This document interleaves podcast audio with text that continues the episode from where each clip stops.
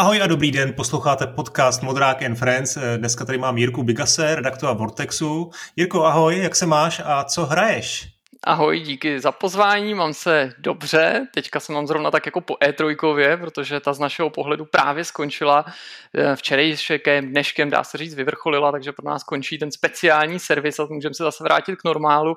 No a tím ti současně odpovídám i na otázku, co hraju, protože ten uplynulý týden toho moc nebylo a teď se zase pomalu vrátím k té agendě, kterou jsem přerušil, to znamená Chivalry 2 a Game Garage Builder, to jsou tituly, které mě hmm. teďka, nebo Game Builder Garage, které mě čekají aktuálně streamy, testování, recenze, takže nemyslím, že by v nejbližších týdnech byl čas na něco, co bych hrál jenom pro sebe. Hmm. Já, se, já se zase chystám v pátek na dovolenou a teď teda té práce bylo nějak, se mi to tam navršilo, to je vidět na tom na frekvenci těch podcastů, za to si teda eh, posluchačům omlouvám, ale uh, aspoň trošku volných chvilce jsem teď začal zkoušet ty demíčka na Steamu a na Xboxu, mm-hmm. to moc doporučuju. Uh, Sable, určitě se na to taky chystáš, uh, taková chilloutová uh, explorace, Eh, Lake tam je eh, demo, to je takový, takový docela zajímavý, zajímavý námět, eh, tam se s takovou, takovou dívkou jako přestěhuješ, nebo vrátíš do, do malého městečka, staneš se poštovní doručovatelkou, jo, je to úplně jako takový fádní námět, ale myslím si, že právě oni z té obyčejné zápletky na tom jako docela staví, takže to bych taky doporučil. Chystám se na Tunic, ale o tom se docela taky jako mluví, že to je velká naděje a je tam toho hrozně moc, takže to je takový tip já to trošku budu dneska urychlovat, protože mám takový téma, mám takový tušení, že oba dva k tomu budeme mít hodně co říct, že si budeme povídat eh, dlouho o tom. Takže v rychlosti záhodná otázka tradičně tady padá na některý hosty. Hele, kde je vlastně šéf redaktor Vortexu? Já bych řekl, že to vedeme se Zdeňkem fakt jo. společně. O to není žádná diplomatická odpověď, ale je to projekt, na kterým full time dělají dva autoři a o ty no. povinnosti a zároveň o ty vůdcovský nějaký uh, schopnosti se dělíme. No prostě jako fakt to, fakt to nevede no. ani jeden z nás, ale to je celkem logický, je to prostě párová disciplína. No, tak mě to napadlo samozřejmě, ale tak, taky jsem si říkal, třeba to máte jako Evropská unie, že by se to třeba nějak jako točilo po měsíci. Nebo... Jo, ale to je dobrý nápad. No vlastně by to takhle mohlo fungovat, ale nechci to nějak eh, idealizovat, ale eh, v zásadě jako v 99% mezi náma panuje úplná schoda, pokud jde o práci a o to, co děláme a jak to děláme, takže hmm. nebylo potřeba takovýhle model vymýšlet. Tím nechci říct, že jsme jedno tělo, jedna duše, že máme na všechno úplně stejný názor, ale opravdu jako nepamatuju si za jako dlouhý roky, že bychom se jakoby pracovně v něčem střetli, nebo jsme měli pocit, hmm. že něco máme dělat nějakým způsobem. Určitě se možná jako najde i v takový ty každodenní drobný agendě něco, že já si myslím, že nový obsah máme pouta takhle, zde někdo třeba tlačí druhou variantu, ale to vždycky jeden ustoupí, nebo ustoupí, to zní jako, když je to nějaký drama, hmm. prostě mm, jeden druhýho přesvědčí o tom, jako že ta varianta je lepší. Jasně. No, tak ve dvou to ještě jde, horší to pak ve třech, že jo, tam jsou už vznikají, vznikají prostě takový jako, eh, řekl bych, že může být přesila a ten třetí pak je z toho trošku hořkej, takže když jsou dva společníci, tak si myslím, že to dělá nejlíp. Musím se aspoň stručně přece jenom zastavit u té E3, jak to nějak jako celkově hodnotíš, protože už je jako zvykem, že hráči jsou poměrně jako příkrý ve svém hodnocení, že samozřejmě mají jako neúplně adekvátní realistické očekávání a to se asi potvrdilo i letos, zejména teda v té v době pandemie, eh, takže za mě já jsem moc toho nečekal a myslím, že minimálně v těch velkých hrách opravdu se nedalo čekat eh, o moc víc, než jsme viděli, takže já zklamaný nejsem, jak, jak to vlastně čteš ty? Taky nejsem zklamaný. Já jsem v první řadě strašně rád, že se E3 vrátila jako ten formát, i když v jiný podobě pozměněný. Uvidíme, co v tom bude s tím, s tím, s tím veletrhem příští rok. Já předpokládám, že se vrátí i v klasické fyzické podobě, i když už se asi nikdy nevzdají ty digitální části. Ten přerod jako takový hodnotit nechci, protože to beru do určitý míry letos pořád jako kompromisní nouzový řešení. Ale to, že se vrátila nějaká jako zastřešující akce, i když se jí třeba úplně nepodařilo navázat třeba v v tom důrazu nebo v tom významu na ten klasický veletrh, chci tím jenom říct, že prostě Summer Game Fest, Jeffa Keelyho a jeho vlastní akce Kick of Life a ty přidružený show to nahlodali nebo tu dominanci té E3, tak my třeba a to si myslím, že o čem taky svědčí, když to může být určitá setrvačnost, jsme se Zdeňkem třeba tomu týdnu uplynulýmu říkali, že to je jako E3 týden, jo, veletržní hmm. sezóna okolo E3, i když ne všechno do E3 patřilo. Ale pokud mám ti odpovědět líp na tu otázku a sklouznout i k tomu hodnocení, tak eh, chápu, že jsou někteří hráči nespokojení nebo třeba rozladění. My jsme taky četli spoustu příspěvků i u nás na Facebooku, nebo jsme to viděli samozřejmě jinde, že to není žádná E3, že to, když si zapomenu prostě na situaci před pěti lety, před deseti lety, to byl videoherní svátek, to byla prostě jedna pecka za druhou na každý konferenci. Částečně je to pravda, samozřejmě ten letošní ročník byl specifický, i když podle mě už to letos bylo pro mě zajímavější, lepší třeba než ten loňský rok, kdy bylo znát, že ty pořadatelé E3 se nekonala, ale ty další pořadatele, že pořád hledají ten způsob, jak dobře prezentovat ty své tituly, ty novinky, jakým způsobem, jak to má být dlouhý, v jakém časovém okně. Tak to mi přišlo, že už letos měli až na výjimky zvládnutý výrazně líp. Někdo se s tím zase třeba víc seznamoval, třeba jako Koch, eh, který udělal tu svoji akci Koch Prime poprvé, tak bylo znát, že to má třeba nějaký, nějaký jako dětský bolesti, který by určitě bylo dobrý jako odstranit, víc ty hry ukazovat, méně o nich třeba jako mluvit na takovémhle místě. Ale jasně, v vnímám, že tam byl prostě velký rozpor, to asi viděli všichni, mezi třeba akcí eh, spojenou notabene Microsoftu, Xboxu, Bethesdy, která asi nejvíce blížila tomu, jak si lidi představují ty klasické tiskovky, klasické hmm. konference, co si lidi představují pod tím tím označením a co taky čekají nebo v co doufají. A pak tam byla spousta těch menších, že jo, je, je nezvyk, aby Warner Bros. na jednu stranu řekl, že tam bude mít vlastní show. No, oni to vlastně nenazvali takhle. Oni řekli, že tam budou hmm. mít nějaký svůj program, a pak se z toho vyklubala prezentace jedné hry. To teď hmm. se vlastně stalo u společnosti Bandai Namco. Capcom měl velice krátký, ani ne 30-minutový program a předem oznámil ty tituly, vlastně byl docela transparentní, ale hráči určitě doufali, že tam budou překvapení a ty tam nebyly, pokud mm. za hmm. překvapení nepovažuješ oznámení, že multiplayerový Resident Evil vyjde příští měsíc a že se Village dočká nějakého DLCčka. No a Ubisoftu zase částečně podrazilo nohy podle mě to, že se rozhodl, což není nutně špatný, špatný rozhodnutí, že bude dělat Ubisoft Forward pravidelně, že to bude taková kvartální akce, dejme tomu, ale když mm. chceš jako velký vydavatel i tak takovýhle kapacity jako Ubisoft představovat své novinky každý čtvrtletí, tak nevyhnutelně se stane to, že když má pak přijít tahle velká show, nebo to aspoň tak hráči chápou, takže prostě nemáš tolik pecek, jako když si takovouhle akci dělal jednou za rok. Tak to na tom bylo určitě jako patrný a u každé té firmy navíc by třeba šlo jako vypíchnout nějaký kvality a na druhé straně se si postěžovat. Konkrétně u Ubisoftu nám spousta titulů chyběla, že jo?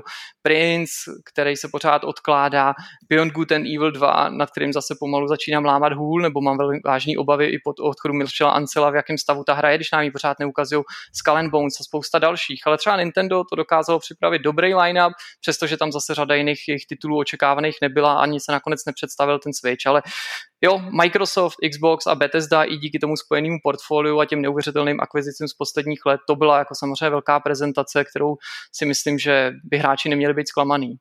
Hmm. Bylo hezký, jak tu už to naznačil, jak jednotlivé firmy vlastně měly tak nějak promítli tu svoji firmní kulturu nebo nějaký ten svůj charakter do těch svých eh, konferencí. Eh, ten Microsoft to jel jedno za druhý, Ubisoft zase, to se mi líbilo, že, že měli snahu ukázat teda nějaký trailer, potom tam většinou byl nějaký vývojář a pak byla ještě jako vlastně ukázka z hraní. To mělo taky jako něco do sebe, když to třeba bylo trošku rozvláčnější. Nintendo, to už jako ty directy samozřejmě už, už ví jak na to. No je vidět, že si, že si to trošku jako sedá, že vlastně herní průmysl jako takový hledá nějaký nový model. A ona tady je možná, nevím, jak v médiích, ale minimálně i na té veřejnosti je taková nějaká, jako nějaký předpoklad všeobecný, že ta E3 jako vlastně zahyne, jo? Že, že ty firmy si to začnou dělat sami. Ale já si myslím, že tohle je dost jako nebezpečná představa, nebo vůbec nebezpečná budoucnost, kdyby, kdyby k ní, nedej bože, došlo, protože si myslím, že tím ztratíme vlastně ten hlavní potenciál, nebo to, ten hlavní benefit je trojky, který byl v tom, že byl jeden týden uh, vlastně vůbec v médiích vyhrazený pro ty, pro ty hry, pro ten gaming, že se i ty mainstreamové média mohly spolehnout, že ten týden bude, bude o čem informovat jako v globálu a teď mainstreamovými médiama myslím prostě New York Times, Washington Post eh, jo, a, a opravdu jako média, který se čtou a na který se kouká a běžně v nich jako o gamingu eh, vlastně si nepřečteš nic.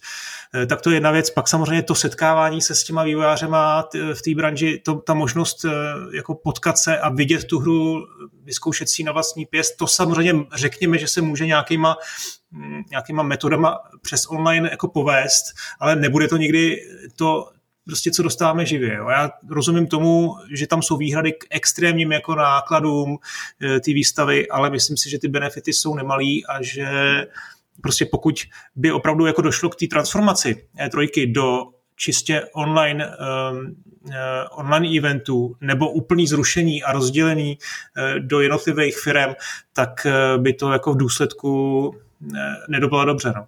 Já s tebou naprosto souhlasím. Ten názor, který si tady sformuloval, se v podstatě shoduje s tím, co říkám třeba uplynulý dva roky, nebo co jsem říkal mm. ještě předtím, než přišla koronavirová krize a mluvilo se jenom obecně o transformaci E3 a mm, už tehdy zaznívaly hlasy, že je ta akce překonaná, že nemá smysl, že prostě hráčům nemá co nabídnout, že je teda dobře pro lidi z biznisu a novináře, ale z těch důvodů, který si popsal, s tím nesouhlasím a myslím si, že hry tu akci potřebují. I kdybychom měli pocit jako hráči, že už to není tak mimořádná událost, tak eh, to médium jako takový to umí jednoznačně zviditelnit. Konec konců i na tom letošním ročníku, velmi atypickým, tím, že se ta akce pokusila koncentrovat víc, ale nesoustředili se do jednoho bodu všechny, třeba ty konference, tak zase bylo vidět určitý oslabení. Umím si představit, že bychom z toho týdne nebo potažmo hráči mohli mít zase o něco lepší pocit, kdyby třeba EA Play Live neuteklo až na červenec. To tež mm. na mhm. Connect. Sami o sobě ty akce chápu, někdo může říct, na Connect to není něco, co bych prostě super postrádal, ale dohromady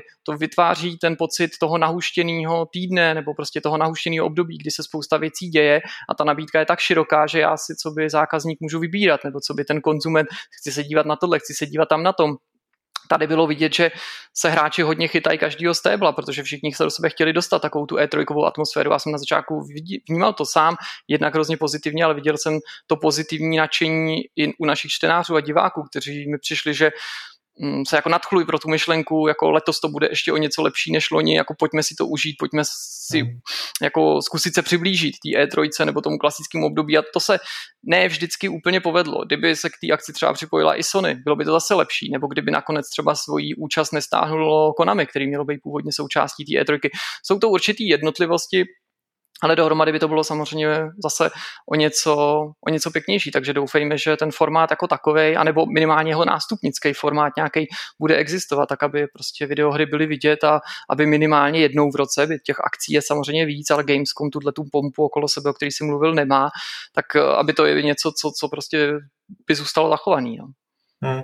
Já myslím, že tam taky chybí nějaký vedení v té ESE, která evidentně jako nefunguje tak, jak by měla minimálně ta část, která má pořádat E3. Uh, je to tím, že to je vlastně asociace, to znamená, je to vlastně, dá se říct, politický subjekt, který je tvořen jednotlivými vydavatelma, který z principu jsou mezi sebou jako konkurenční, tak asi není jednoduchý to nějak jako vést, a, ale jako jsou tam že ty kauzy, jednotlivý ty uniky, uniky dat a, a různý jako přístup, který teď nedávno si myslím, že měli na, na Twitteru jako reakce, nějaké jako komunikace s veřejností a s médiama, tak to, to jako úplně ne, neklaplo. E, I to streamování, tak já to úplně e, jako neznám do detailu ty principy, jak to funguje, ale zaznamenal jsem tam nějaký problém s tím, že ty streamy nebyly úplně k dispozici všem, uh-huh. tak to taky je potřeba asi nějakým způsobem řešit, ale to, to je součást toho problému, o kterém jsme mluvili. No, eh, přejdeme na to hlavní téma, uh, takový docela vážný, mám pocit, nebo aspoň aspoň to tak jako někdy je, mezi čtenáři seriózně e, braný, a totiž hodnocení. Hodnocení pod herními recenzemi v časopisech, e, v online médiích, e, ty verdikty, ty číslíčka, kouzelná, jejich subjektivita, vzájemná konzistence a podobně. Mám, tomu, mám k tomu docela dost myšlenek a postřehů, myslím si, že ty taky. Tak napadlo mě začít u toho, jak vlastně jaký vlastně je naše vlastní spotřebitelské chování a vnímání eh, recenzí verdiktu z pohledu uživatele, řekněme, nebo zákazníka, nebo, nebo, nebo hráče. Jo, tak eh, jak to máš ty, ať už teda teď, když už si dávno, řekněme, téměř veterán eh, herních eh, médií, anebo jak jsi to měl, když jsi byl opravdu jenom konzument a čet si třeba score nebo level? Mm-hmm. No, samozřejmě recenze, jako celý to médium, nebo prostě recenze jako ten útvar, je podle mě nesmírně důležitý pořád a má jakou nezastupitelnou úlohu prostě v informování o hrách. Není to něco, co je snadný z obsahu herních médií jako takových vypustit. Jo? Jako určitě nejsem zastáncem toho, že bychom recenzí my, ať už v onlineu, digitálu, na videu, měli prostě nechat, protože dneska je lepší prostě mrknout na stream, jo, nebo na nějaký kontinuální vysílání a tu představu si uděláš. Prostě ta kritika myšleno ne ve smyslu kritizování něčeho, ale nějaký rozbor něčeho, zhodnocení toho produktu, k tomu patří, podobně jako se prostě dělá kritika filmů, knih, hudby a často jsou to mnohem ještě subjektivnější disciplíny, jo? Nebo, nebo z mýho pohledu hmm. by pro mě bylo mnohem náročnější prostě sformulovat asi co nejnestranější názor třeba na nový album hudební, ale je to možná tím, že se v tom, v tom oboru nepohybuju, tak to aspoň vnímám. A Určitě, na druhé straně to, co si naznačil, je pravda, že se to vnímání těch recenzí, důležitost, číslo, má tam být, nemá být, procento, jak se má hodnotit, k tomu všemu se určitě chceš dostat. Uh, to se vyvíjí, nepochybně, jo, prostě souvisí to i s tím, jaký přístup k těm informacím máme. Ne recenzím, ale informacím obecně. Prostě v 90. letech, když jsem prostě byl teenager nebo ještě dokonce na základní škole, tak uh, časopisy pro nás byly v podstatě jedinou branou do světa videoher ale nejen ve smyslu hodnocení, ale celkového informování a to, to, to hodnocení byla ta nedílná součást, prostě asi, asi řeknu úplně základní nebo takovou banální věc, ale jasně, že prostě než investuješ 2000 korun do hry a tehdy koupit si hru pro většinu z nás bylo prostě něco zcela mimořádného nebo dostat jí darem od rodičů, tak si chtěl ne mít jistotu, ale co nejblíž se přiblížit nějakému přesvědčení, že ta investice je dobrá, nebo že že ta hra je dobrá, nebo že minimálně, bez ohledu na to, jestli ta hra je dobrá, že jako v té hře najdeš to, co od ní očekáváš a potřeboval si, aby ti s tím někdo poradil. Může být kamarád ve škole, ale často to byl samozřejmě ten, ten, ten časopis ale prostě úplně jako jinou věcí je, že jo, jak ty recenze se mají vyvíjet, nebo jak se vyvíjí, nebo jak k ní máme, máme přistupovat, jak, jak máme používat hodnotící stupnici, že jo, jestli vůbec nějaký číslo používat a jak ty recenze psát prostě, jestli se mají být víc popisný, nebo mají na to být fakt skutečná kritika, ve který jako předpokládáš, že ten čtenář, případně divák, už ten produkt vlastně zná a ty mu ho máš jenom nepředstavit, ale máš mu ho jenom ohodnotit. Ale pro mě osobně, samozřejmě ve chvíli, kdy jsem k, ten, k těm hrám neměl takový přístup jako dneska, měly ty čísla a ty recenze větší váhu než dneska. To je asi logický a byl bych pokrytec, kdybych prostě bojoval za herní média tím, že bych se tvářil, že prostě dneska je to pro mě toto číslo a, a ten text té recenze stejně důležitý jako, jako kdysi. Ale tak my jsme ve specifické pozici. My jako se nerozhodujeme, kterou hru si koupíme. My se maximálně můžeme rozhodnout, kterou hru budeme recenzovat a kterou ne, ale nakonec to médium obvykle hodnotí široký spektrum těch, těch titulů jako takových. Takže jako ano, myslím si, že jsou recenze zapotřebí, ale zároveň bych souhlasil s tím, že je tu dneska spousta alternativ. To znamená, že naprosto nepochybuju o tom, když někdo z diváků nebo čtenářů mi řekne, já už vlastně jako nepotřebuju znát to číslo, nebo nepotřebuji si vysloveně přečíst tu recenzi, protože znám trailery, kouknu se na pár streamů, třeba i bez komentáře a hraju tak dlouho, že si z toho dokážu udělat názor. A já vlastně to nemůžu jako rozporovat, protože častokrát k té hře přistupuju velmi podobně. Já taky, když si kupuju hru za vlastní, mimo prostě recenzování, a to je docela často už nedělám i kvůli úspoře svého času to, že bych si o ní musel přečíst první, poslední. Prostě dám na svůj instinkt, na svůj pocit, nebo se mi prostě to téma líbí a často do toho vstupuji i s tím, že tak trochu tuším, že to možná nebude tak úplně super, ale prostě je, je, je, to, pro mě, je to pro mě přitažlivý. Z druhé strany pořád tady existuje spousta čtenářů, hráčů, který rádi ten svůj názor konfrontují s názorem někoho jiného, porovnávají ho, anebo mají prostě třeba oblíbeného nebo naopak neoblíbeného autora, prostě člověka, který ho znají ve smyslu toho, jaký má vkus, jak píše a dokážou se s ním stotožnit nebo naopak rozchází se v tom názoru, ale dokážou ten jeho názor zasadit do nějakého kontextu nebo dokážou z toho dovodit, jaký asi bude jejich dojem, pokud sami třeba nemají ještě dostatek vodítek k tomu, jestli si tu hru koupit, jestli se jim bude líbit nebo ne. Hmm. No, já bych chtěl ještě teda předeslat nebo zdůraznit, že bych se asi nechtěl moc bavit vůbec o recenzích jako takových, protože to bylo ještě širší téma na, na jinou diskuzi, ale hlavně o tom hodnocení, jo, protože to číslíčko pod tou recenzí jako vlastně s sebou skýtá jako dost, eh, dost takových jako úskalí, si myslím. Jo, protože svádí k nějakému hodnocení, svádí k nějakému jako zkratkovitýmu uh, verdiktu. On to vlastně je zkratkovitý verdikt, nic jiného to není, jo, ale je to nějaký schrnutí. Uh, schá, schálí, uh, s, svádí k nějakému porovnávání prostě. Přitom je to pořád jenom subjektivní hodnocení, subjektivní číslo, který by neměl být uh, vlastně ničím víc, jo, z mého pohledu. Uh, ale ještě se vrátím k tomu, jak jsme to teda, jak jsi to teda vnímal ty nebo já. Já si pamatuju, když jsem začal číst Excalibur a Score, tak přesně, samozřejmě ty hry byly dražší, takže ten přístup k tomu byl úplně jiný. Nebyly žádný, žádný jako téměř word of mouth nějaký existoval, ale jako ty hry No bylo to prostě pár kamarádů, samozřejmě těm si jako věřil, nevěřil, asi většinou věřil, eh, ale že by byly nějaký třeba čtenářský recenze jako dneska na Steamu, který taky můžou být docela dost jako návodný, eh, metakritik, tak, tak to nic takového nebylo. Eh, takže těm jednotlivým recenzentům se, se jako relativně důvěřovalo a samozřejmě se hodně řešilo jako devítka, jaký, jaký vlastně, co to znamená, že to je devítka? Hmm. Co to znamená, že je třeba hra desítka na Veskore? Vím, že ty desítky se z začátku v prvních letech, že se, že se tím hodně šetřilo, že tam bylo snad jako jednotky her. Eh, teď si pamatuju Terminator Future Shock, eh, byla snad jedna z prvních, nebo vůbec první, která dostala desítku a bylo to velký halo. Že říkalo se, tak teď si to asi všichni koupí. Eh, tak mě by zajímalo, Jestli, to, jestli ta zkratkovitost vlastně mm-hmm. nenese sebou víc, eh, nedadělá jako víc škody než užitku. Jako v mnoha případech ano, určitě. Já jsem jako uh, prošel i um, psaním a dokonce jako i z vlastní vůle prostě médiem, kde jsme řekli v jednu chvíli, tak prostě nebudeme dávat žádný mm. procenta ani známky. A často to říkají i samotní čtenáři. To není úplně ojedinělý přání, prostě jako nechte tam jenom textový, textový zhodnocení, textový verdikt, už tam nedávejte to číslo.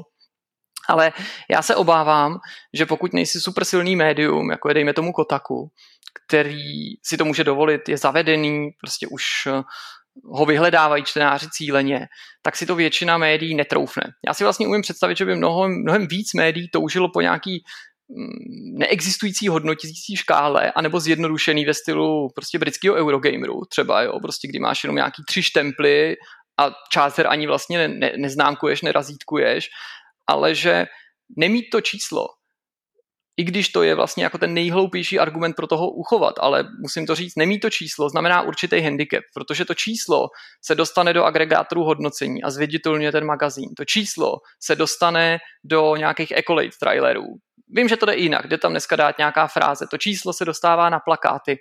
A to číslo jakkoliv tak se obrací zase proti těm médiím, protože ho čtenáři dávají prostě různě zase do kontrastu k jiným číslům, který ta redakce udělila jako hodnocení i třeba jiný autor, jiný hře. A teď se říká, aha, cože, takže chcete říct, že hra A je prostě lepší než hra B, i když jsou to dva různý žánry, recenzovali to dva různý lidi a třeba v odstupem dvou let a mohlo do toho vstoupit spousta dalších věcí, třeba odlišné platformy.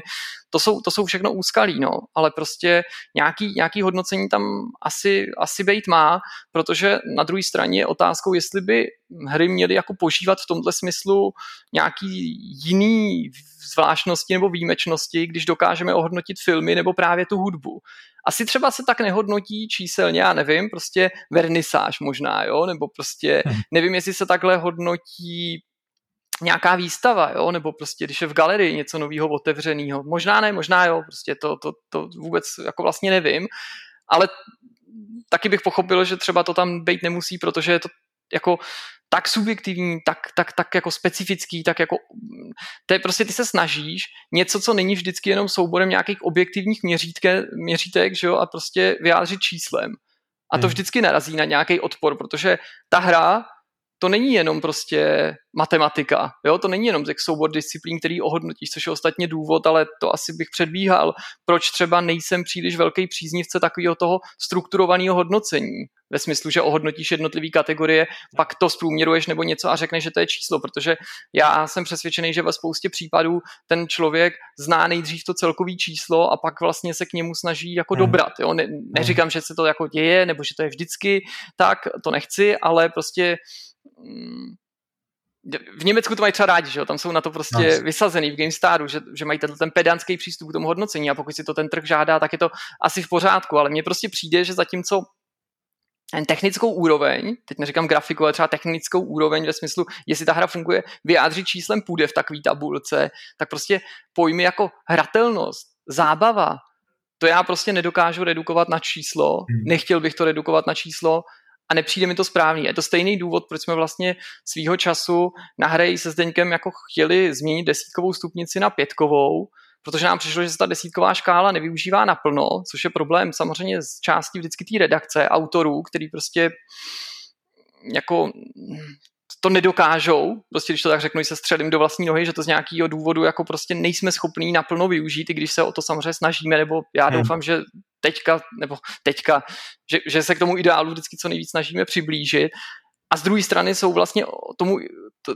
tomuhle tomu nejsprávnějšímu chování se ty, ty novináři částečně možná vzdalují kvůli tomu tlaku té komunity, kdy prostě to vnímání těch čísel, zvlášť na té desítkové stupnici se úplně posunulo a prostě spousta hráčů považuje sedmičku už za průměrnou hru nebo takovou tu hmm. poslední hru jako OK a jak to má od šestky dolů, tak prostě velký průšvih. Jo. Přitom šestka je nadprůměrný čísla. My to dost často jako na Vortexu řešíme v chatu a tam dáme nějakou nelichotivou šestku na první pohled a jako je vidět, že to dře, jo, prostě třeba i u toho distributora nemají třeba z toho úplně radost, hmm. vůbec jako žádný výčitky, ale je vidět, že prostě je to úplně nepotěšilo, fanoušci třeba nemají úplně radost, nebo ty, komu se ta hra líbí a my říkáme, hele, šestka prostě pořád lehkej nadprůměr, jo, nemůžeme ty sedmičky rozdávat prostě za to, že ta hra, jako každá hra tak nějak prostě jako drží pohromadě, zvlášť na projektu, jako je Vortex, který z podstaty věci nemůže recenzovat všechno, tudíž my už si jako vybíráme no, z těch mainstreamovějších her, jo, jako proto tam ostatně třeba nejsou prostě recenze běžně her, které by dostávali jedna nebo dva z deseti. No a když se vrátím k tomu, co jsi říkal o tom hře, že jste, že jste si tam rozhodli to dělat jako na pětkový stupnici 1 až 5, mm-hmm. tak uh, jak to vlastně teda rezonovalo? Protože uh, já jsem to samý prožil teď před dvěma lety, když jsem nastoupil do replaye, tak tam došlo k nějakému restartu, dělal se jako nový projekt, vlastně změnila se koncepce a vlastně uh, já jsem přišel k hotovému, ale prostě bylo řečeno, pojďme zkusit taky ze stejných důvodů dělat 1 až 5. A ty reakce byly úplně jako velmi, velmi jako kritický a v podstatě jsme během, tuším, asi dvou, tří měsíců byli nucený uh, se vrátit k té desítkové soustavě, nebo jak to hmm. říct. Jo? Takže uh, taky rozumím tomu, já, když se vrátím k tomu, co jsi řekl o tom Eurogameru, tak to je podle mě jeden z nejlepších systémů za mě. Já jsem se o tom bavil kdysi s Viktorem Bocanem a s tím jsme se shodli, hele, palec nahoru, palec dolů a případně ještě nějaký třeba jako, jako nějakou medaili prostě pro ty úplně největší, největší hity. Jo, jo. To, je, to je za mě jako vlastně ideální řešení. Jo, no, tak existují i takový ty obdoby, přesně, kup si to, nebo zkus si to, půjč si to, nebo něco podobného, to jsou A nebo to, no. tak, no, e, já samozřejmě už mám ty vzpomínky trochu zamžený, pokud jde o, tu, o to nasazení té pětkové stupnice, i když jakž tak bych řekl, že si to pamatuju, je to nějakých prostě 8 let, já bych řekl, že to prošlo tak něco mezi, jo, tak na pět z deseti bych řekl, že to prošlo prostě a fakt to bylo průměrný, protože, uh, protože nesetkalo se to s jednoznačným jako nadšením, ale ani jako s nějakým vytrvalým odporem, takže jsme u toho zůstali poměrně dlouho vlastně to na hry měnili až teďka před časem, dávno po tom, co, co, co, co my už jsme na hry nefungovali. A já jsem víceméně s tím použitím té pětibodové stupnice byl spokojený, protože jsem měl pocit, ale samozřejmě existují určitě výjimky, že když to musí stačit, nebo když to stačí filmům ve spoustě případů, hmm. a to i v renovovaných magazínech, nebo právě té hudbě, tam jsem se prostě hodně inspirovali se Zdeňkem, tak že by to těm hrám mělo taky stačit, že by, že zas by to nemělo být tak jiný. A faktem je, že pozitivním efektem bylo určitě lepší využívání té stupnice. Opravdu lepší. Ale na druhé straně, ano, setkáš se prostě se situacema, kdy se ti prostě čtyři zdá moc a tři málo. Jenže s tím se setkáš i no. prostě u té desítkový. Taky prostě se mi někdy zdá, že na sedmičku to není a šest mi přijde trochu krutý. Takže přejdeš kam ke stovkový a ke stovkový já nemůžu přejít z toho důvodu, že ať už tomu říkáš 100 bodů nebo 100%, tak já samozřejmě jako vůbec jako tím nechci kritizovat uh, média, který ji používají, chraň Bůh, jo. Ale já hmm. bych se v té situaci cítil jako autor dost nekomfortně a nedokázal bych si možná s tou stupnicí dobře poradit, protože já bych nedokázal říct, jestli je hra na 93 nebo 94%, jo. Ale třeba je to jenom vozvyk, třeba je to, protože jsem v tom prostě nebyl. Třeba ta redakce má nějaký takový ty jako vlastní interní prostě pomůcky, podle kterých se ty autoři orientují. To, to, to, hmm. to vůbec netuším. Ale vlastně si můžu poslední věc k tomu, nebo poslední, když to mě tak napadlo v souvislosti s těma, s těma nějakýma jako měřítkama nebo, nebo nějakýma tabulkama. Vlastně jedna věc, je, který bych se chtěl vždycky vyhnout, ať bych používal jakýkoliv hodnocení, slovní, stupnici, takovou či makovou, a to je nutnost to hodnocení vysvětlovat. Já vím, že to vždycky v těch časopisech bylo, i v těch papírových, že to mělo velkou tradici, že tam máš prostě ty čísla vypsaný, jedno, nebo jestli to byl, jako to byl level, že to měl chvíli 1 až 7, že jo, třeba ještě před lety v 90. A vždycky to tam bylo jako napsaný, prostě a teď tam napsáno u té u absolutní známky, jako prostě kleno, ten si nesmíte nechat ujít prostě za žádnou cenu a ostupení super skvělá hra, jenom drobný mušky a ostupení pořád hodně dobrá hra, ale už tam třeba něco je. Já jako myslím, že by ta hodnotící stupnice měla být tak jako zřejmá, že ji není potřeba vysvětlovat. Hmm. Že prostě to, by to, tohle přece čtenář jako chápe, nebo by tomu měl rozumět. Já myslím, že by nemělo být potřeba hledat k tomu jako ekvivalenty nebo vysvětlení toho, jo, prostě abys popisoval jak vypadá, jak se liší hra, která dostane jedna z deseti a která dostane hmm. dva z deseti. Tohle měl výborně udělaný ten Excalibur, který to vlastně udělal symbolicky tím, tím mečem, který se postupně jako stupoval, zhoršoval až do toho deštníčku. Jako.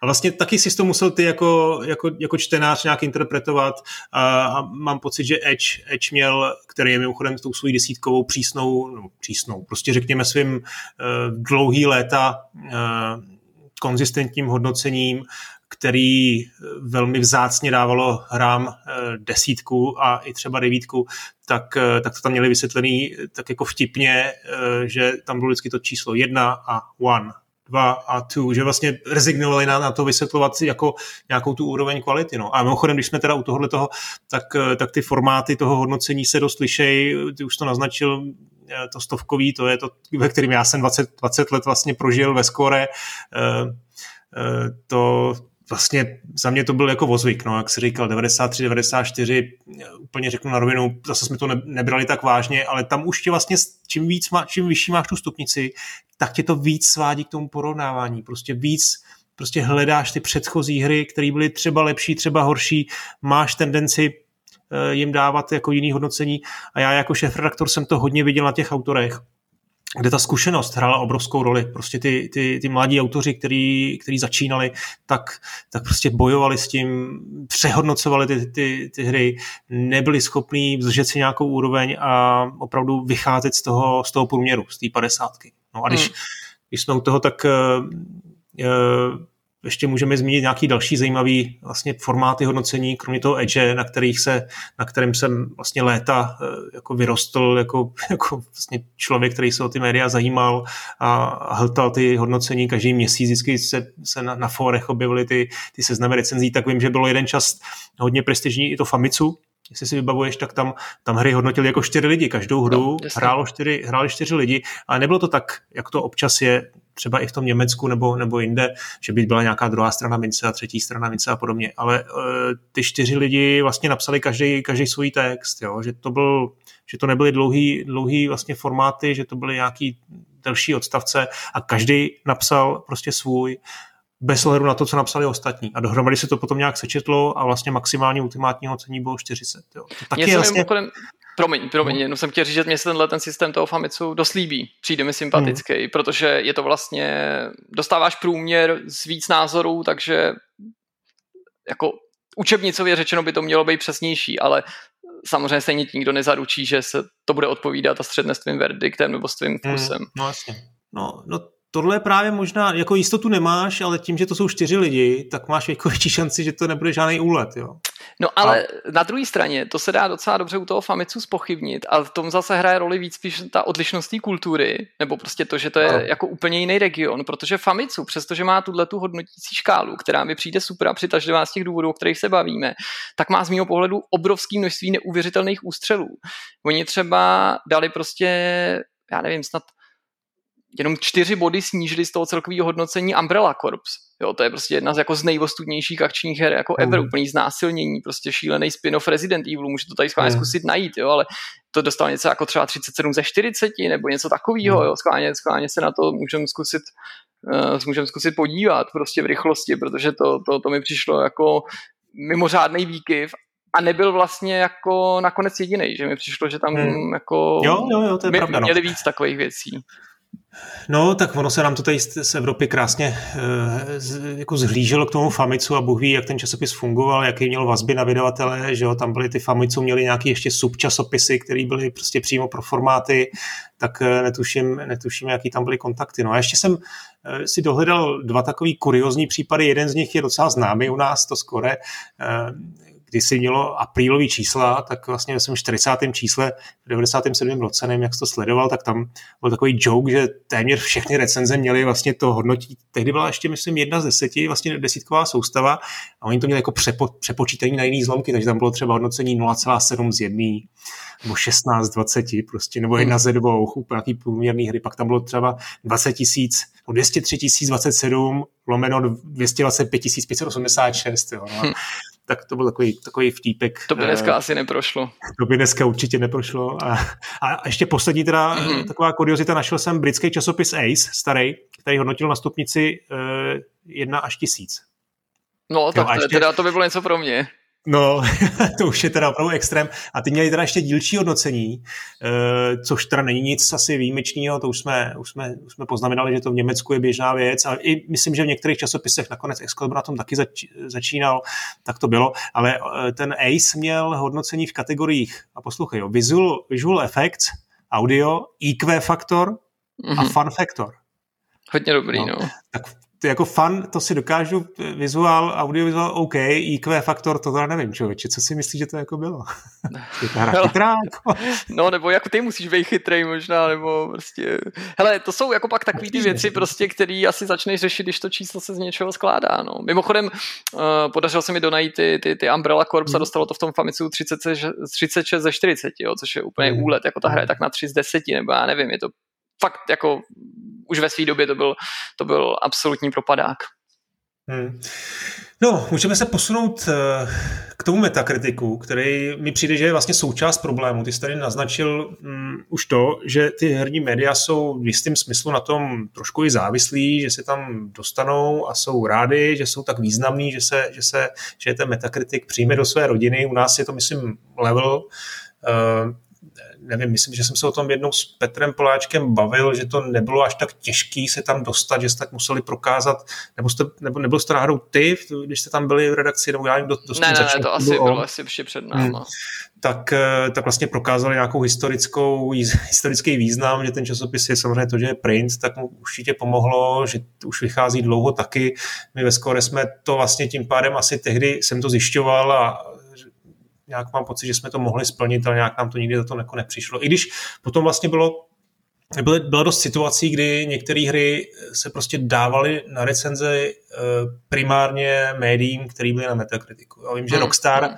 vlastně to tak má úplně do té minulé hry, což byl pokud se nepletu Red Dead Redemption 2, mm-hmm. poslední hra, tak ta vlastně byla, měla exkluzivní recenzi, exkluzivní recenzi v levelu plus možná na games, nevím přesně. Eh, a to je vlastně součást toho, proč to jako děláš a součást toho jako problému, že teda vlastně už rozumíš, ty, ty vydavatele to exploitují trošku. Že chtějí nejdřív mít recenzi na metakritiku, která potom bude inspirovat v úvozovkách, jo, v tom vlastně ne, neinspirovat, ale vlastně ovlivňovat mm. ty, ty ostatní recenzinty a to je jako špatně. Ono, když se podíváš, co se stane pokaždý, když vychází nějaký super očekávaný titul a vlastně i středně očekávaný, že na spoustě médií, ať už u nás nebo v zahraničí vyjdou takový ty review roundupy, prostě ukazuje se, co kdo kde dostalo, což se v podstatě jenom jako nějaký editorem vybraný seznam prostě věcí, které se stejně na tom metakritiku objevují, tak pochopíš i to, že jednak je potom velká poptávka, samozřejmě zejména v těch prvních hodinách, kdy ty recenze vylejzají, ale ty média z toho mají prospěch nejen protože jsou vidět, nejen protože třeba je teda identifikuje ten vydavatel jako slibného partnera nebo partnera, kterým, se kterým stojí za to komunikovat a dát mu třeba přednostní přístup, ale to se může projevit i v té návštěvnosti. V zahraničí nepochybně. A to je možná další věc, protože to pro ty regionální a menší média nemusí být vždycky tak zajímavý, být na metakritiku nebo open kritiku, protože prostě kolik lidí se proklikne na českou, maďarskou nebo slovenskou recenzi nebo polskou. Tam už jako asi jo, u Němců taky, jo, nebo prostě všímáš si, že docela často jsou zastoupený na tom metakritiku italský nebo třeba španělský, no. anebo španělsky psaný weby a i ty francouzský, no to už je prostě silná jazyková skupina, jo, a i prostě to vidíš, jak to v tom světě funguje, že prostě, já nevím, Multiplayer It, nebo EveryEye, nebo, nebo Video, nebo prostě nějaký španělský magazíny, to už jsou média, které jako vlastně mají v paměti i ty anglicky hovořící čtenáře a třeba si to aspoň rozkliknou, aby se na to číslo podívali, nebo si v translátoru to pro, nechají prolítnout nějakým, hmm. uh, nějakým překladem, aby si pochopili plusy a mínusy, nebo, nebo aspoň ten verdikt, ale o český recenzi jo, nebo slovenský předpokládám, by se mluvilo takhle jenom v případě, že by někdo ji vypustil jako před embargem a byla to ta první, jo, což se přesně občas takhle stane a ne, ne, ne, neříkám nutně u nás, v Česku nebo na Slovensku, ale určitě se tam sám vybaví, že eh, nejen, že se obecně stane, že někdo to embargo poruší čas od času a je nějaká recenze dřív, ale často je to recenze v nějakém jako jazyce, který nepatří mezi ty nejsvětovější a, a pak najednou jako je, je okolo toho halo, že jo, ale asi se hmm. hráči v Americe nebo v Británii a předpokládám dokonce ani hráči v Polsku nebo v Německu nezabývají prostě tím, kolik jako dají největší český média hře XY. Zatímco naopak to samozřejmě funguje, že jo. No, jasně. Ten problém metakritiku nebo řekněme toho agregátoru hodnocení má samozřejmě i tu druhou stranu mince, nebo řekněme z druhé z druhé strany eh, to řeší vydavatelé. Že, vydavatelé potřebují mít nějakou metriku, jak hodnotit eh, kvalitu hry. Jo? Oni mají samozřejmě nějaký jako interní hmm. interní způsoby, jak to dělají, to, to občas nakonec něco takhle prosákne, ale ten metakritik je vlastně nejvděčnější v tomhle, nebo nejjednodušší způsob, jak, jak, jak Eh, kromě toho, jak se hra prodává, tak jak jako ohodnotit prostě nějakou, řekněme, jako kvalitu té hry. No a, a v důsledku ten známý příklad eh, Falloutu New Vegas, kdy, kdy prostě tam byla smluvní, smluvní bonus poměrně výrazný eh, těm vývojářům uh, Obsidianu, že jo, který, který vlastně nes, který vlastně mm, nějak myslím si, že to bylo 1-2% nakonec. Já myslím, že to byl nějaký malý rozdíl. No, prostě. Strašně malý rozdíl, kvůli kterému přišli o, o několik milionů jako bonusů, uh, tak to jenom ukazuje na ten problém i, i, i z tohohle pohledu, no, že to vlastně jako trošku kazí ten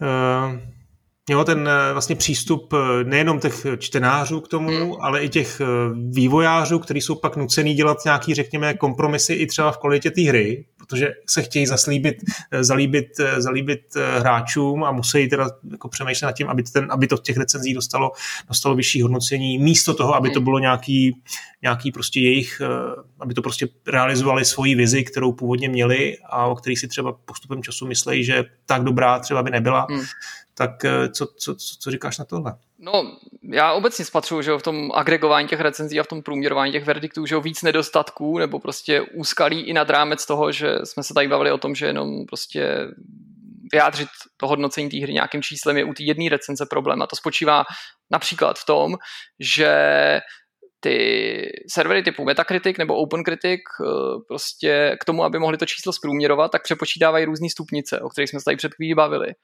A já jsem přesvědčený, že prostě často ty stupnice nejsou kompatibilní jenom tak, že prostě matematicky z nich ze všech uděláš 100%.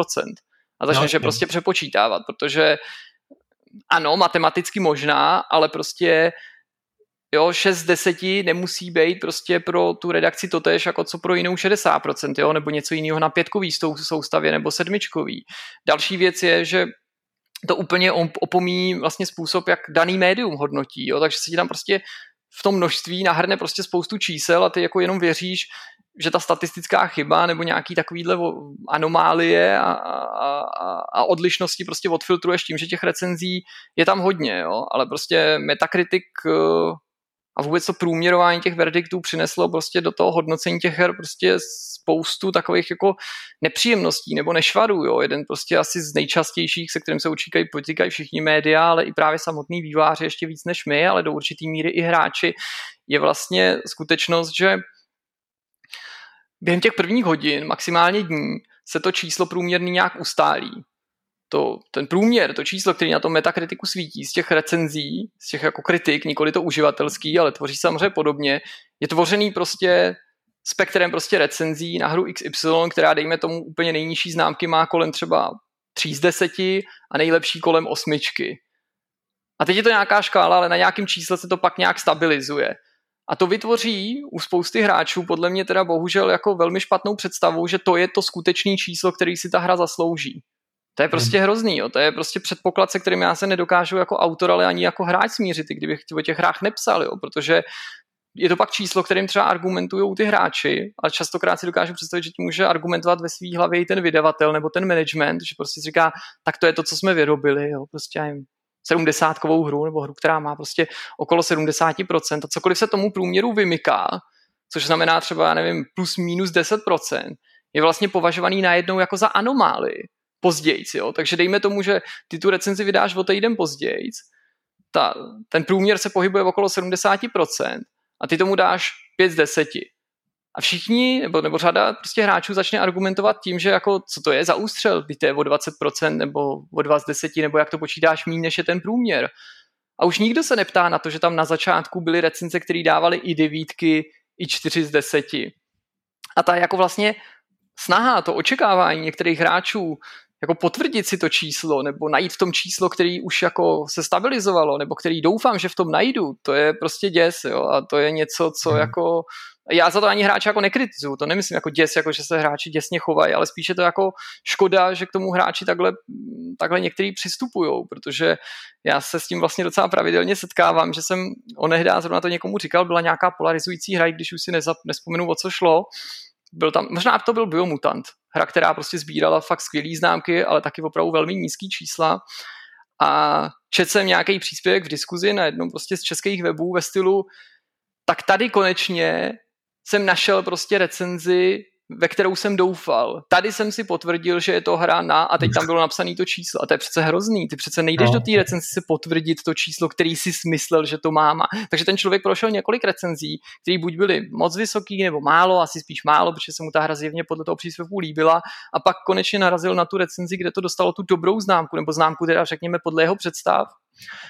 A, a, a on se jako spokojil a to byl ta vlastně ta konečná štace, protože on jako podle toho, jak to psal, tak to působilo, že ty recenze procházel prostě v té naději, že najde tam to, to konečné číslo, který nejvíc bude konverovat s tím jeho názorem.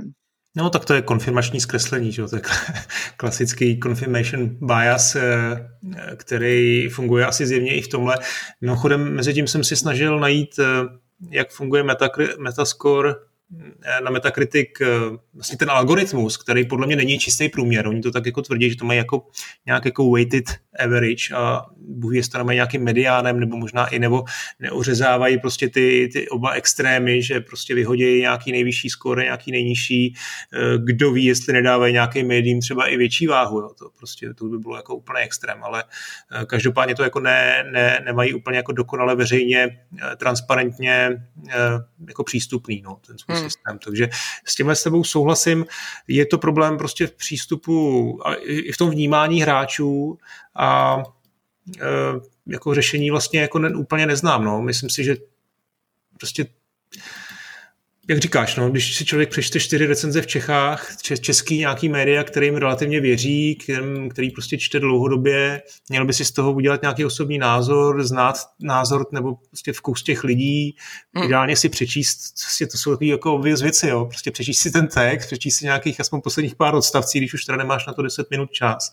A prostě udělat si jako nějaký, jako, eh, nějaký, nějaký kontext, jako si, se, si jako zjistit předtím. Souhlasím. No já vlastně vždycky mám takový jako pocit, že my jako novináři bychom měli být jako odvážní, myšleno prostě jako ani vzdáleně nepodlíhat té iluzi, že ta hra je nějak přijímaná nebo se nějak očekává, když chystáš prostě recenzi na embargo. A čtenáři by zase, anebo hráči obecně, ale to platí i o nás jako o hráčích, i když o nich píšeme, o těch hrách, měli být jako mm, otevřenější té jinakosti, nebo jako oslavovat ano, to, ano. To, tu, tu, tu, tu, tu šíři těch verdiktů, Jasně, no. protože se nemusím vůbec jako shodnout s tou recenzí, nebo nemusím vůbec, aby mi ta recenze něco dala, vůbec si tím nemusím řídit, i když si klidně můžu myslet, že ten autor je blbec, nebo že to nepochopil, to zase narážím tím na to, co jsi říkal, prostě je dobrý ty autory znát, ať už je máš rád nebo nemáš, abys věděl, jak s tím jejich názorem narožit.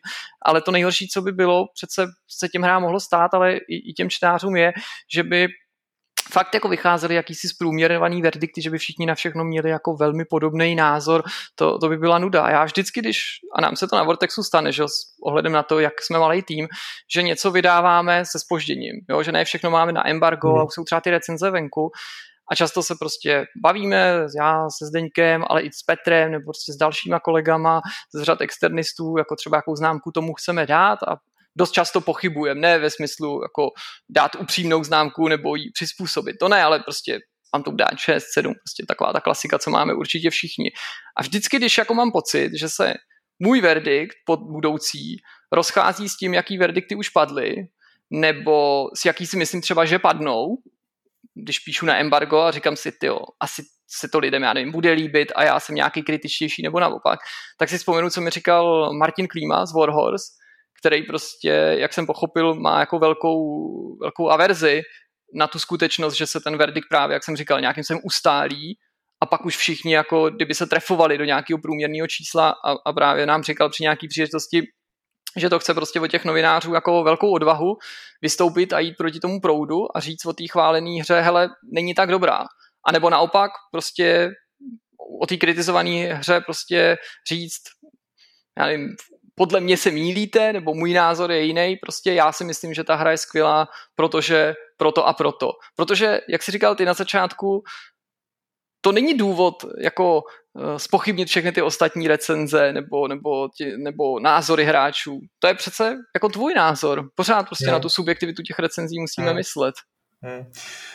Jo, jo, já jsem taky četl nějaký, nějaký recenze. Právě to je pro mě jako uh, i argument, proč si tu recenzi přečíst, když vidím jako hodnocení, který se jako liší, ať už nahoru nebo dolů od mýho názoru, nebo, nebo od, toho, od toho standardu, který teda je na metakritiku. Jo. Takže to je hned, to je hned jako podle mě absolutní jako reklama na to si to, si to přečíst a snažit se pochopit toho, toho, toho autora, co ti myslel a proč si, proč si myslí to, co se myslí. No. Uh, jinak ještě jsem chtěl říct ten, ten tlak těch té veřejnosti. Tohle bylo hrozně fajn, to jsem, to jsem jako miloval na těch printech, na tom, na tom skóre, že vlastně ta reakce byla jako velmi limit, limitní, jo, že jako velmi výjimečně se ti ozval čtenář, který byl naštvaný, jako nikdy se neozval čtenář spokojený, to je automatický, ale čtenář, který byl naštvaný, že jsme něco jako prostě strašně jako přehodnotili nebo podhodnotili. Jo. Takže, takže ten člověk si to rozmyslí, jestli bude psát jako e-mail, ten komentář, ten, ten nic nestojí, to je opravdu jako chvilka a, a ten názor jako mají všichni na to, no, i když tu hru třeba jako nehráli. Takže no to, to je na tom taky vtipný, že to často přichází ten komentář v nějakém jako afektu ve chvíli, kdy ta recenze, nebo ta hra ještě pod embargem ještě třeba nevyšla, vyšly jenom ty recenze, ty víš, že ten člověk to v tu chvíli hrát nemohl, hmm. ale musím říct na druhé straně, abych hráčům nevkřivdil, že nám se docela často stane, že se ozve třeba hráč, který, nebo čtenář, který byl nespokojený s tím naším verdiktem, a potom, když si to zahraje nebo s odstupem nějakého času třeba řekne, hele, měli jste pravdu, jako třeba ta hra není tak výjimečná, nebo má hmm. svý chyby, anebo, anebo, nebo ten pravý opak. Ale... Neříkám, že to je dnes a denně, ani tím nechci právě říct, že to bychom měli no. ten správný verdikt, to jasně, jsou to, ale jakože vidím i já na hráčích, že jsou jako otevřený, že to hmm. nejsou nějaký, nějaký prostě zatvrzelí prostě fanatici. Naopak jako často sami revidují ten svůj názor nebo ho upravují v průběhu toho hraní nebo s odstupem času. A někdy ani ne, a to je taky v pořádku. Že ten člověk prostě má právo na svůj názor a Stopro. je stejně relevantní ten názor jako ten tvůj. Jo. Ty se dostáváš k té no, pointě. Eh, vlastně jak mě tady, ta, tady to téma vůbec, vůbec napadlo, tak byl to Ratchet Clank, teď nový na PlayStation 5, který v některých českých médiích, včetně, včetně Vortexu, kam jsi to psal ty, tak eh, dostal desítku a mě to jako docela překvapilo. Eh, já rovnou řeknu, že v replay jsem dal 8 z 10, ta hra byla skvělá, jako fakt mě hodně bavila, ale vůbec jsem neviděl důvod jako k té desíce, jako trošku mm-hmm. jsem přemýšlel mezi tou osmičkou devítkou, to jsem laboroval, to uznávám. Asi bych to ani teď neměl říkat, jo? je to taková věc, která není moc profesionální, jako říkat, že jsem laboroval s nějakým vyšším nebo nižším hodnocením, ale čertovém, ale tu desítku prostě opravdu nechápu. Chtěl bych jenom se o tom teda krátce pobavit, úplně jako bez, bez nějakých uh, jako konfliktu, jo? Úplně to mm-hmm. jako respektuju samozřejmě, co si dál a bez problémů. Co vlastně teda podle tebe, ještě furt obecně se ptám, mm-hmm. by měla mít desítková hra? No ta obecná diskuze je k tomu prostě strašně důležitá, protože no. jako každý máme nějaký jako eh, představu o tom, co by ten titul měl prostě naplnit. A já ti to řeknu takhle, ty už se vlastně toho částečně taky dotknul, jako pár desítek minut zpátky, když jsi mluvil třeba o tom skóre, že se tam třeba ty desítky nějakou dobu nedávaly vůbec. Hmm. Já jsem třeba docela dlouho jako nežil v domní, to zní jako, že to byl špatný názor a ten jsem přehodnotil, ale jako přistupoval k těm recenzím tak, že k tomu, abych dal absolutní známku, ať už je to 10 z 10, 5 z 5, takže ta hra musí být jako skutečně jako mimořádně mimořádná, respektive měl jsem na ní ještě ten požadavek, že musí jako přinést něco jako výjimečného, nějakou jako evoluci v žánru nebo prostě v něčem, musí jako to být nějaký pokrok, dokonce jsem to jako ve své hlavě, i když jako ne asi bez zbytku, ale částečně podmíňoval třeba i tím, aby se jednalo o originální hru, originální dílo, aby to nebylo třeba pokračování, který samo o sobě už staví na něčem, co existovalo. Možná to částečně souvisí i s tím využíváním té stupnice, kdy když jsme přišli na tu pětkový systém, tak jeden z vedlejších efektů měl být a taky byl častější sahání po tom absolutoriu, protože 5 z 5 dáš prostě přirozeně častěji než 10 z 10, protože i kdybys to přepočítával, byť nejsem přítel toho přepočítával, jen tak do 5 z 5 se ti schová i 9 z 10. Jo? Jako, takže z tohohle důvodu najednou byla možnost dávat to častěji. No a pak přišel Vortex a přirozeně i debata o tom mít prostě hodnocení číselný, jaký, a jak k němu přistupovat. A v zásadě jsme se všichni s klukama shodli, že na jedné straně budeme využívat celou tu, tu škálu a nebudeme se bát dávat prostě průměrní známky, aby ve smyslu toho slova, tak jak jsem o tom mluvil. Ale na druhé straně, že vlastně z té desítky nechceme udělat jako nějaký nedostižný etalon. To s tím souvisí, že jo? Proto, se, mm-hmm. proto to zmiňuji, že jsme řekli, desítka je známka, kterou prostě budeme dávat. Samozřejmě ty nikdy nevíš dopředu, jako jaký hry přijdou, pak jak se ti budou líbit, ale aniž by to někde bylo napsaný, vetknutý do nějakého našeho prostě návodu, jak recenzovat, nic takového neexistuje, tak jsme si řekli, nebudeme se prostě bát tu desítku dávat. No a z toho důvodu jsem nikoli slevil z těch nároků na tu desítku, to zní tak jako, že najednou ty desítky prostě budou lítat prostě vzduchem, to bych ani neřekl, konec konců to množství těch desítek, který na Vortexu padlo, nejlíp potrhuje to, že jich vlastně tolik jako není, ale určitě už bych mezi těma nárokama neměla, to se toho radši týká věc typu nesmí to být pokračování a musí to přijít se skutečnou revolucí. No a tím se dostávám k tomu, jak jsem jakoby nejenom u téhle hry, ale obecně na to přicházel, abych si to jako nevyfouk, eh, až až budeme mluvit konkrétně o tom Ratchetovi. A to vychází z toho, když píšu ten text, chystám tu videorecenzi. To mi jako velmi pomáhá. Mimochodem ta videorecenze, protože u nás je to v 99% i o videorecenzi. Možnost mnohem díl o tom přemýšlet, soustředit se na to, ještě to stříháš. Často, když stříhám, tak ještě nevím to číslo, jo? musím říct, mám i třeba ten text napsaný, jo? jako nevím, jestli se to někomu zdá šťastný nebo nešťastný, ale mě vůbec nevadí odhalit karty. Já napíšu ten text, stříhám tu recenzi a až potom se rozhodnu, co tam dám za číslo. Právě tak, aby mi ten text co nejvíc seděl k té známce. A je to jednoduchý prostě podle počtu mínusů nebo negativ, který v té recenzi vyjádřím, se rozhodu o tom čísle. A samozřejmě to není jako u diktátů v češtině od, od zlý učitelky jedna chyba stupeň dolů. Takhle to není, že za každý mínus dávám jako obod horší známku. Hmm. Ale prostě uvážím ty mínusy, počet bodů, který opravdu napíšu i do té tabulky, to je pro mě strašně důležitá. Ta vychází samozřejmě z toho, na co si stěžuju v tom textu a pak na základě toho, kolik těch bodů je a jakou mají váhu, protože každý plus není stejně silný jako každý mínus, každý ten mínus má taky různou váhu, se rozhodnu o tom čísle. A to byl důvod, proč ten Ratchet, určitě se k tomu pak i dostaneme, prostě tu desítku dostal. Hmm. A ne, ne, není tohle trošku riskantní, že se tak ptám, e, pro případy, kdy hra jako nemá žádný extrémní jako nevýhody nebo, nebo slabiny nebo problémy, ale vlastně taky je taková trošku jako plocha a e, rozumíš, že vlastně teda trošku hraje na takovou tu, jako řekněme, bezpečnou no, Máš jako asi pravdu, určitě by prostě mě mohl někdo chytit za slovo, ale proto taky to hodnocení, zase tak jako ho nevysvětlujeme čtenářům, ho nevysvětlujeme jako sami sobě. Takže hmm. prostě já schválně jako vytáhnu na sebe jako v vozovkách toho černého Petra a řeknu, že jsem desítku dal Račetovi, a vím, na co narážíš, o čem bude ta naše debata, že třeba ta hra jako nemusí být tak revoluční nebo tak mimořádná, ale všechno z mýho pohledu udělala dobře prostě a za to tu desítku dostala.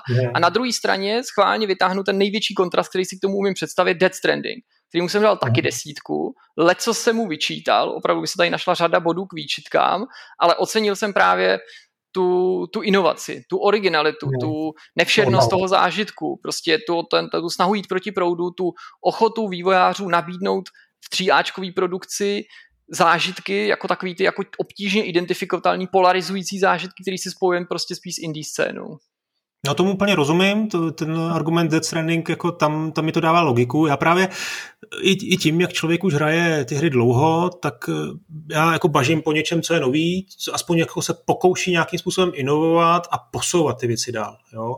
Eh, a za druhou, na druhou stranu nevidím problém, když to ta hra nemá, když ty ambice třeba úplně takový nejsou, když se mhm. jako nesnaží a opravdu jde o XT eh, pokračování, který už vlastně má přesně daný nějaký kontury a nějaký, jako, eh, nějaký, vlastně, nějaký jako záměry, že opravdu jako neboří hranice a nesnaží se o to, hmm. tak to jako problém není, ale pak přece není problém tomu nedat tu desítku. Jo? A no. když si teda už tady trošku no. kolem toho tancujeme, tak pojďme, pojďme konkrétně k tomu rečetovi. Tak prostě ten rečet z mýho pohledu je opravdu přesně tohle, co jsem řekl. Jo. Ta, ta hra vlastně se ani nepokouší udělat něco úplně radikálně novýho.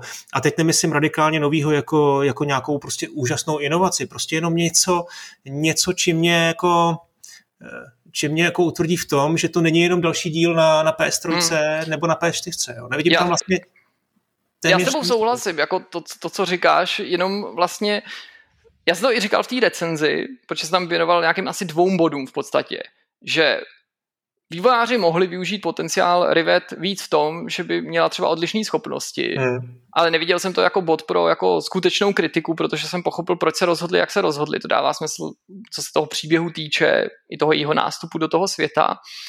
A ano, jako vlastně nejvíc jsem zvažoval to, že krom, když podminu tu technické řešení, který je samo o sobě jako mimořádný, včetně hmm. prostě těch trhlin, tak s výjimkou těch trhlin, tam herně není nic nového, o tom se asi jakoby budeme ano, bavit. Ano. A já s tím naprosto souhlasím. Ale já jsem v té recenzi současně psal, že ty hry tohoto typu nevychází. Nevychází jak na běžícím pásu. Nemyslím takhle jako technicky precizně, ale myslím plošinovky tohoto toho PS2 střihu.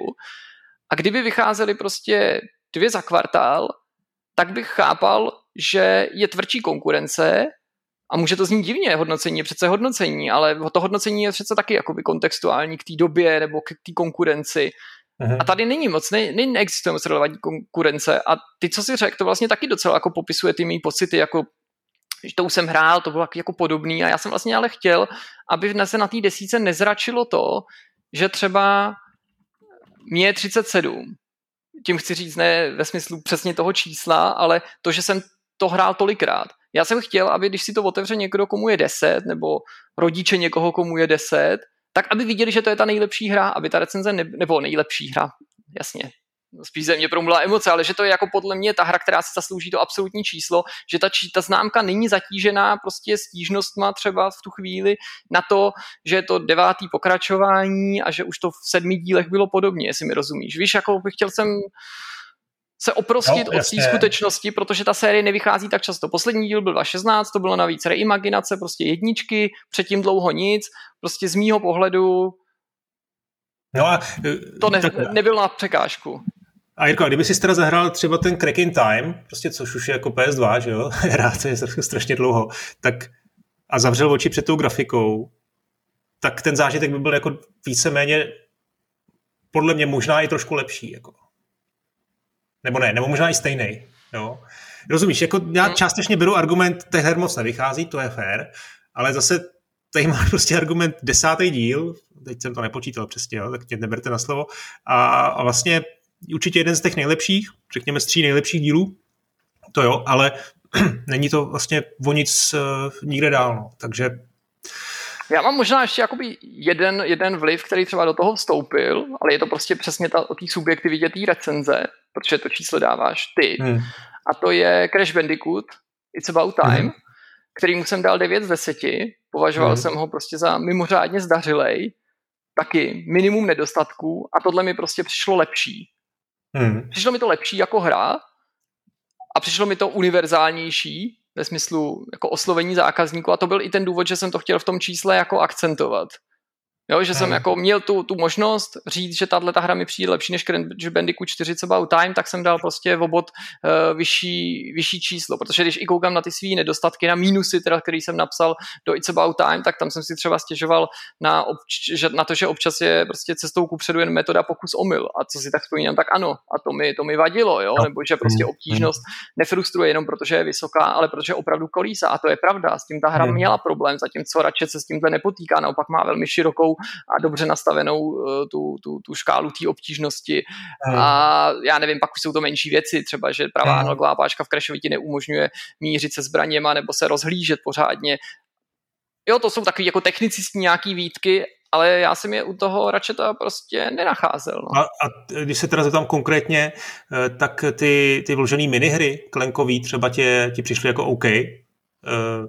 Eh, nebo i to hackování, přišlo ti to jako trošku jako taková snaha mít tam, mě, ono to teda bylo i v těch předchozích dílech, mm. jo? to zase neříkám, že ne, eh, že to by, by to byl problém eh, tohohle dílu, ale uh, mně to tam prostě přišlo jako nepatřičný trošku a nepůsobilo mi to, nepůsobilo to na mě jako, jako, že, jako že dobře, no. Ten, já vím, jako, jako asi jak to myslíš, mě to nevadilo, já jsem se v té recenzi nad tím taky pozastavil, protože v první chvíli, když jsem první potkal tu minihru s tím klenkem, tak eh, jsem měl pocit, že mě nějak jako zdržuje od té akce v tu chvíli, to byl jako, jako úplně bezprostřední impuls, emotivní, jako jsem si říkal, tyjo, tak teďka je to takový rozředěný, ale když se to pak vracelo, tak jsem z toho měl radost, protože na začátku jsem na to koukal s, ne s nelibostí, ale s určitou jako skepsí, jestli jako hmm. vlastně bych nechtěl radši hrát jenom za Ratcheta a s Rivet a tu klasiku, ale pak jsem si to užíval, protože se mi líbily ty logické hádanky mm. a přišlo mi, že v celku přispěli k té pestrosti, ale ne jako, že bych chtěl říct, že jo. každá věc, která je tam navíc, je automaticky pozitivum, protože to je pestřejší, protože je toho tam víc. To ne, jo. A co se týče tý, tý glitch a těch miniher, hele, ty mi přišly rychlí, akční a pro mě tam zapadly vlastně dobře. Mm. Já jsem k ním mm. jako neměl výhradu. Není to něco, o čem bych psal domů, že bych říkal, hele, jo, prostě, a pak je tam ta, ta, ta minihra s tou glitch a to je prostě, ale přišlo mi, že to jako doplňuje tu skládačku aktivit a přitom jako pokud ti to nesedne, tak je to tam, já nevím, čtyřikrát třeba prostě. Hmm. Jasně, no, ještě k těm, k těm klenkovým minihrám bych dodal takovou jako pikantnost, že šli přeskočit, že jo? což je vlastně takový jako ultimátní argument jejich zbytečnosti trošku, že vlastně tam byly proto, aby teda to trošku jako rozptýlili pozornost, aby to prostě poskytlo nějakou rozmanitost, ale zároveň si asi tvůrci byli jako vědomí toho, ale tohle možná nebude pro každýho, tak to jako necháme to přeskočit. Mm-hmm. A, ale to jako fair, v pohodě. A možná poslední věc, kterou mám, no poslední postřeh je k tomu příběhu, který vlastně mi taky nepřišel nějak výjimečný. Jo? Teď nebudu, to myslím, že jsem to konkrétně nečetl u vás, ale prostě někde jsem, někde jsem viděl nějaký jako prostě plný jako pochvaly, že to, že to snad je jako na úrovni Pixarových filmů, což, což mi přijde úplně absurdní. Prostě ten příběh je, je vlastně postavený na dialozích, hrozně vtipných, na těch prostě úžasných charakterech, který už známe vlastně 20 let skoro a ale tak to je správně. Já jsem vlastně neměl ambice tam mít prostě za Pixarem a mít tam nějaký jako, jako složitý příběhový, uh, příběhovou linku prostě s problémem, s konfliktem, s řešením nějaký mm-hmm. originální jako věci, to vůbec. Ale vlastně to porovnání prostě s Pixarem, to mě jako až úplně jako přišlo a že to je takový, že se to jako, že to jako spousta lidí používá i s ohledem na tu grafiku, která se na druhou stranu k těm animákům jako do jisté míry jako blíží. Jo. Já jsem tam tenhle příměr použil, nevím, jestli k příběhu, to myslím, že spíš ne, nebo ne v takovémhle kontextu. Mluvil jsem určitě o tom technickém zpracování, psal jsem tam, že no. zatímco o tom dílu z roku 2016 se říkalo, že vypadá skoro tak dobře jako animovaný filmy, ty nejlepší, konec konců on doprovázel ten animovaný film a mluvili jsme tam o tom, že ty herní sekvence jsou skoro tak dobrý, jako ty cutscény, z kterých toho filmu byly vyňatý, takže na tomhle se mi líbí, nebo líbí, že obdivuju na tom tu skutečnost, že už to jako vypadá jako opravdu některé ty animované filmy, možná ne úplně ty nejlepší v té herní části, ale jako řada mám to teďka že ho nakoukaný taky prostě díky dceři, že to mám možnost pravidelně sledovat. Ale já jsem s tím příběhem neměl problém, ale určitě jako respektu to, že se třeba nemusí líbit všem, ale řeknu ti, proč mě se to líbilo. Ten příběh sám o sobě, podobně jako v Disneyovkách, a nevím, jestli jsme se o tom někdy spolu bavili, já jsem jako velký fanda na, na Disneyovky a na animáky, spíš i ty klasický než ty 3D, ale i samozřejmě na ty 3D. Mně se na tom líbilo to, že byť ten příběh je jednoduchý v podstatě, takový šablonovitý, ten tam o sobě není mimořádný. Je tam prostě hmm. takový to klasický poselství a celkem chápeš, odkud kam to směřuje a co se tak přibližně stane, i když jsou tam nějaký zvraty, a to neříkám, že jsem všechny ty zvraty čekal, ale ty nebyly asi motorem toho, proč jsem se u toho bavil. Ale ty jako ten humor, ty jiskřivý dialogy, mm. ten humor, který i v té hře, ten není právě jenom v tom příběhu, že jo? nebo ten příběh se odehrává i situačně prostě v těch scénách a já prostě strašně postrádám jako komiku a, a, a komedii ve hrách a prostě radši se jí nebojí.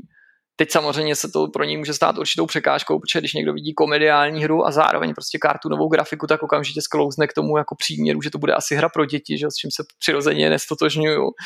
Uh, i když ten názor samozřejmě nikomu jako brát nechci. Hmm. Takže mě ten příběh bavil, ne pro příběh pro to, jako že bych řekl, hele, tak poslouchej, já jsem hrál Rift Apart a tam se stane tohle, jo, a teď bych v půlce skončil a on by říkal, hele, tak to musím přijít domů a zahrát si to, protože teď jsem fakt napnutý, jak to dopadne, to by se asi nestalo. Ale jsou to, jsou to ty gigy, ty, jsou to ty forky, jsou to ty situace, kdy ten Nefarius, že jo, pořádá ty svý vysílání intergalaktický a plácá tam ty nesmysly, jo, nebo prostě jak se kočkujou ty postavy, už to pro mě mhm. začíná hned v tom prologu, kde prostě oni jako tím sebereferenčním humorem trochu schodí sami sebe, no. No, eh, já teda k tomuhle mám jenom postřeh. Ten humor je samozřejmě eh, úplně v Insomniac eh, fantastický v, vůbec v té celé té sérii. A, a víš, která nejlepší postava jako na ten humor v té sérii? No v sérii... No kapitán Quark, že jo, samozřejmě, pochopitelně. Ale a to třeba bychom se neschodli, protože mně to přijde moc jako kliše, já prostě nemám rád tyhle. No, právě tenhle, není ten typ... kliše, ta jeho pozice, ta jeho vlastně role je strašně jako, to není vůbec kliše. On, kliše to, co je tady v Rift Apart, že tam máš toho, toho vlastně hlavního antagonistu, který ti hlásí ty hlášky. A ten Captain, Captain Quark má právě tu, tu, tu roli úplně jinou. Že jo? On je ten, který na sebe strhává tu pozornost, ačkoliv je to hrozný nešiká.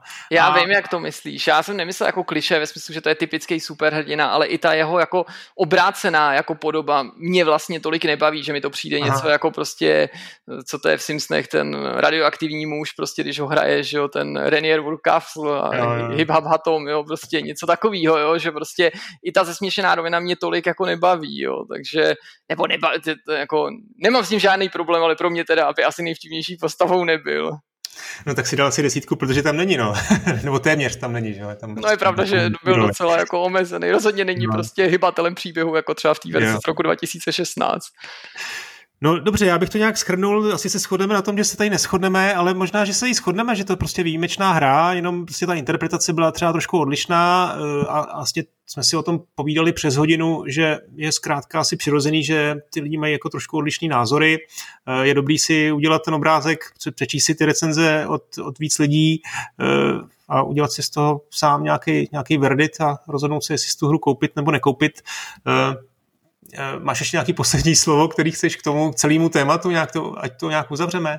No, snad jenom, že prostě i asi z té debaty jako vyplynulo, že já vlastně jako nikdy nikoho ani právě čtenáře a v této debatě ani tebe vlastně nechci přesvědčit o tom jako svým názoru, protože to si myslím, jako, že by byl úplně jako zvláštní nebo hloupý přístup. Já vlastně vždycky jako, když o hře někomu vyprávím, ať už je to formou recenze nebo prostě u piva, tak mu říkám, co jsem jako já cítil a zároveň prostě, i kdyby ten člověk mi řekl prostě, že je to naopak ta nejhorší hra, tak se mě to vlastně jako nijak nedotkne a, a hmm. dokážu pochopit proč si to třeba jako myslí, jo, takže prostě eh, třeba, když se vrátím k tomuhle tomu hodnocení, že jo, na první pohled rozdíl mezi 10 z 10 a 8 z 10 jsou dvě pozice, to už není jako úplně zanedbatelný a na druhou stranu prostě já věřím, že tak, jak si to říkal ty, z velké části bychom určitě na spoustě věcech v té hodnocení té hře se shodli a jenom jsme hmm. třeba dali jinou váhu nakonec prostě těm, Přesně. těm položkám, no. Přesně to si myslím, no. Mě, za mě ta hra vlastně, jako kdybych teda srovnal ty plusy a minusy, tak eh, možná bych tam nějaký jako drobný podružní jako rozdíly měl, ale vlastně ten, ten celko, celkový význění té hry pro mě jako extrémně pozitivní, byl jsem extrémně spokojený, nadšený, samozřejmě ten rečet eh, prostě hraje na tu stejnou strunu, je to x díl, eh, tohle mě jako maličko prostě pro mě asi prostě bylo jako podstatnější než pro tebe, který si zase teda byl nadšený, že se po těch pěti letech konečně asi můžeš zahrát novýho a ještě v tak, v tak hezký grafice na, na nový konzoli s, s, těma, s těma vlastně bez těch nahrávacích časů, nebo jak to říct, tak, eh, tak ta interpretace je jiná, ale asi, asi se shodneme, že to je jako vynikající věc, která nás bavila. No. Já ti prostě byla... řeknu, co se týče toho nahrávání, promiň jenom, že to takhle natahu, ale asi vlastně jako jedna z věcí, ale tím nechci jako podložit tu desítku, aha, jenom jako obecně, aha, že aha. jsem pak říkal i Zdeňkovi a myslím, že jsem to možná v té recenzi taky zmínil, že samozřejmě ne vždycky se ty trhliny a ta možnost toho SSDčka úplně jako naplno propsala do té hratelnosti. Hmm. Jo, jako jsou tam ty přitahování, pak jsou tam takový ty jako uh, scény, které jsou spíš inscenované, jako na tom začátku, kdy vlastně prohlídneš všema těma dimenzema a těma planetama, aby si si tak jako prohlídnul. Ale občas to na mě udělalo největší dojem v něčem méně nápadným a třeba to byly ty situace, kdy se ty trhliny objevovaly v těch kolejnicových úsecích a pro mě jako jedním z takových malých, jako už ne žádný jako jazyček na váhách, ale argumentů pro tu desítku byla ta kolejnicová akce u toho velkého robota, ta kolejnicová hmm. jízda, protože mám pocit, že jsem hrál dost plošinovek a tohle mi přišlo jako nejlepší kolejnicová sekvence, kterou jsem kdy jel díky těm trhlinám i díky dalším věcem, co se tam stane. A prostě hmm. na tyhle věci, jako na tyhle momenty jsem myslel, jako, že byly pro mě úplně mimořádný Hmm. A, a za, ty jsem, za ty jsem to odměnil. Tak jo, hele, Jirko, moc děkuju, bylo to i příjemná celá ta diskuze, jako vždycky s tebou, tak děkuju za tvůj čas, že jsi mi věnoval a já myslím, že se neslyšíme eh, naposledy. Moc krát díky za pozvání. Čau. Měj se hezky, ahoj.